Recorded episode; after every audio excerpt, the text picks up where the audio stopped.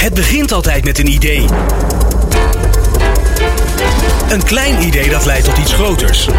Een groot idee dat je maar niet loslaat. En dat gouden idee dat een sector op zijn grondvesten doet schudden. Dit is Nieuw Business Radio. Het radiostation dat verslag doet van bijzonder ondernemerschap. Ondernemende mensen, inspirerende gesprekken. Nieuw Business Radio. Let's Talk Business. Met nu People Power met Glen van der Burg. People Power is een programma over de kracht van mensen in organisaties. Met interviews en laatste inzichten voor betere prestaties en gelukkige mensen. Deze week gaat Glen van der Burg in gesprek met... Lonneke Rosa is in de studio, Lucas Meijs en Annette van Waning. Heb jij wel eens vrijwilligerswerk gedaan tijdens werktijd? Of sponsort jouw bedrijf een maatschappelijk doel? Of wellicht heeft jouw organisatie een lesprogramma ontwikkeld over het omgaan met geld? Allemaal voorbeelden van maatschappelijk betrokken ondernemen. In de komende maanden geeft People Power speciale aandacht aan dit onderwerp. Waarom doen bedrijven aan maatschappelijk betrokken ondernemen? Welk effect heeft het op medewerkers en hoe pak je het aan? Vandaag in de studio twee top-experts op dat onderwerp. Lucas Meijs is professor hoog, hoogleraar moet ik zeggen. Strategic Philanthropy. Ik dacht al dat ik hierover ging struikelen. Wat een vreselijk woord. Wel een prachtig onderwerp, maar het is een drama om het uit te spreken. Um, en uh, aan de Erasmus Universiteit. En Lonneke Rosa, die is er ook onderzoeker aan diezelfde universiteit. En expert op het gebied van het gevolg van uh, maatschappelijk betrokken ondernemen. Op het gebied van medewerkerbetrokkenheid. En mijn co-host vandaag, en ook overigens alle andere afleveringen, is Annette van Waning, directeur van de Verbego Foundation. Fijn dat je luistert. People Power met Glen van den Burg. Heeft jouw bedrijf, hoe, jouw bedrijf ne Nepal aan schoon water kan helpen? Dat zo luidde de titel van een groot artikel in het NRC. En in dat artikel lees je dat uh, het aantal corporate foundations de afgelopen 10 jaar is verdubbeld tot ongeveer 80. Want ja, precies weten we het eigenlijk niet. Uh, en het aantal uh, werknemers dat onder kantoortijd vrijwilligerswerk doet, ligt zo'n beetje op 100.000 me medewerkers. Dat is natuurlijk nogal wat als je gaat kijken wat het allemaal voor impact heeft. vandaag praten we met Lonneke Rosa en Lucas Meijs over maatschappelijk betrokken ondernemen. Lucas en Lonneke, welkom. Fijn dat jullie er zijn. Ja, mooi. Um, eerst maar even de vraag aan, uh, aan Lucas. Want uh, ja, jij, uh, jij bent de hoogleraar erin. Dus jij moet, als iemand het antwoord heeft, dan moet jij, ben jij het wel. Wat is maatschappelijk betrokken ondernemen? Ja, dank je. Nou ja, een van de nadelen van vragen aan hoogleraars is dat je altijd een vraag terugkrijgt. Maar goed, nee, weet je, maatschappelijk ondernemen is eigenlijk die positie van bedrijven in die lokale samenleving. En het begint eigenlijk bij de vraag die ze hebben van, je hebt een verdienmodel. Maar je moet ook weer verdelen en teruggeven aan die samenleving. Dat doe je door je, je medewerkers te betalen, door belasting te betalen, door dividend uit te keren. Maar ook door rechtstreeks terug te geven aan die lokale samenleving. En maatschappelijk betrokken ondernemen is het vehikel waarmee je dat kan doen. Uh, in tijd, met je medewerkers, werknemers, vrijwilligerswerk. Soms in geld. En we zien eigenlijk met name dat die opkomst in tijd, dat werknemers, vrijwilligerswerk, en dat Lonneke haar onderzoek gaat daarover, juist om heel veel effect heeft in die bedrijven.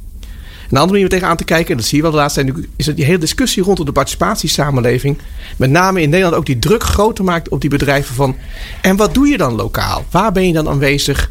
Wat is je positieve footprint in plaats van je negatieve footprint van vervuiling en meer van dat soort dingen? Ja, en dan ontstaat die vraag steeds meer. Wordt die vraag vanuit de samenleving gesteld aan bedrijven? Voelen ze dat? De laatste 10, 15 jaar zie je natuurlijk die vraag opkomen rondom dat dossier van maatschappelijk verantwoord ondernemen, waar dit een, een belangrijk onderdeel van is. En die vraag komt eigenlijk van buiten. Maar ook vooral van binnen, waarin medewerkers zich afvragen van hoe komt het toch dat het bij ons zo'n mooi kantoor is en dat die school aan de overkant een aantal dingen niet heeft. Hoe komt het toch dat als ik door die wijk heen fiets, dat ik me afvraag wat is hier gebeurd de laatste tien jaar? En dan krijg je toch een soort autonome ontwikkeling om nou ja, iets met die resources van het bedrijf te gaan doen. En soms valt het van de vrachtwagen af, dan noemen we het geen MBO. En als het bewust van de vrachtwagen afkomt, dan noemen we het MBO. Oké. Okay. Um, ja, is dat nou wat nieuws? Want ik, ik denk dan ook, ja, dat, dat doen bedrijven toch al, al jaren. Bedoel, Philips die bouwde toch hele dorpen. En Axel Nobel die had hele dorpen om de fabriek heen om, om hun medewerkers lekker te helpen. Dus wat is er, wat is er nieuw aan? Het is heruitgevonden. Je kan zeggen dat als je, als je kijkt naar de Nederlandse samenleving, dat ergens in de jaren 50, jaren 60 zijn we steeds meer van dit sociale dingen ja. via de overheid gaan regelen en minder in directe solidariteit. Dus steeds meer in een indirecte solidariteit. En je ziet dat vanaf die tijd dat MVO opkomt, ook Nederlandse bedrijven aan het heruitvinden zijn wat hun lokale rol is. Maar terecht, het is al jarenlang. Maar het is wel mooi om te zien dat het nu echt een soort breed iets is dat overal moet. Inclusief uh, Feyenoord, de naam moest vallen natuurlijk. Die allerlei dingen doet met Sophia Kinderziekenhuis. En waar je ziet dat ook deze heren worden ingezet in hun tijd om dingen te doen voor de Ja. samenleving. Ja, en is dat dan ook een beetje, van een leuk voorbeeld, die voetballers, is dat ook een beetje om te verantwoorden dat die mannen zoveel centen verdienen? Het is het verdienen en het verdeelmodel. Ja, Hoewel ik wel denk, en dat is wel het mooie als je de beschrijving leest, en stond dit gewoon in de Volkskrant. En dat begint met van dat je je ogen niet droog kunt houden als je, als je daarbij bent. En dat is de cynische journalist die ziet dat er wat gebeurt op het moment dat die heren dat ziekenhuis binnenkomen en al die jongetjes en meisjes die daar liggen, zich in één keer afvragen wat gebeurt hier. En dan krijg je dus een ander soort iets van de waarde van eh, die club voor, de, voor Rotterdam. ja. En als je nou kijkt, hè, want je zei al even, er, er, gebeurt wat in de maatschappij. Eh, probeer die maatschappelijke ontwikkeling eens te duiden. Hè. Me- Meer dan alleen maar ja, pa- pa- participatie, maatschappij, we verwachten wat meer. Wat zit er nou achter waardoor dat niet alleen maar eh, vanuit de intrinsieke motivatie van een bedrijf komt? Hè? Nou ja, eh, net van Waning is in de studio, eh, eh, familiebedrijf. Ja, die doen het al jaren omdat het gewoon, eh, die weten eigenlijk niet eens meer waarom ze het doen. Omdat het gewoon in het DNA van het bedrijf zit. Eh, maar ik kan me ook voorstellen dat veel bedrijven het gaan doen omdat het aan ze gevraagd wordt. Ja, dus de, je ziet heel veel druk van buiten. Gewoon, dit is bijna. Je kan eigenlijk niet meer aan de MBO niets doen. Je kan er niet meer niet aan doen. Maar wat we meer zien opkomen, is ook gewoon. Is een hele gekke dubbele. De individualisering van de samenleving vraagt steeds meer om van: ik zie een probleem, wat ga ik eraan doen? In plaats van: ik zie een probleem, wat gaat iemand anders eraan doen? En dat zie je eigenlijk ook in die bedrijven terugkomen. Waar mensen, want bedrijven worden gemaakt door mensen, zich gewoon afvragen van... joh, wat gaan we hier zelf aan doen? In plaats van roepen, eh, het is buiten vies. Wie komt het opruimen? Ja. En eh, Lucas, ehm, krijg je, zie je dan ook een verschil tussen waarde eh, versus window dressing? Kun je dat ook waarnemen? Window dressing klinkt heel negatief, maar eh, kijk, waarde gedreven, hè, vanuit je waarde dit soort dingen doen, dat vinden wij bij gewoon heel normaal. Ehm, maar misschien zijn er ook wel dingen die je tegenkomt dat je zegt van ja, de waarde hierachter klinkt leuk, maar het is eigenlijk meer de window dressing.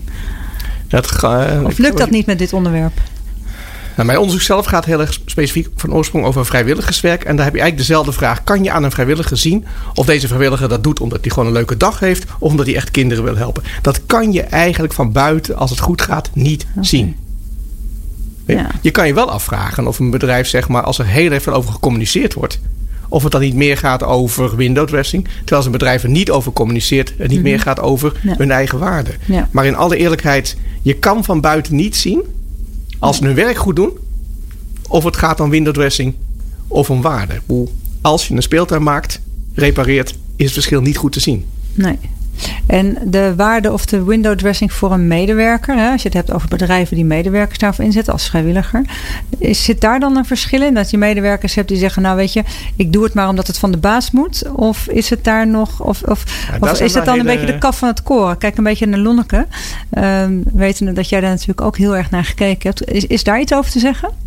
Nou, ik denk bij, bij medewerkers dat je een beetje hetzelfde hebt wat, eh, wat Lucas net aangaf eh, over zijn eh, onderzoeken naar, naar vrijwilligerswerk. Dus eigenlijk kan je bij medewerkers soms ook niet zien of ze doen omdat ze graag hun baas daar een plezier mee doen. Of dat ze het echt heel graag intrinsiek zelf willen, willen doen. Maar uiteindelijk doen ze wel mee. En op het moment ook al heb jij besloten als medewerker dat jij eh, meedoet. En je bent een dag eh, in, de, in de weer eh, via een eh, foundation of via eh, je werkgever.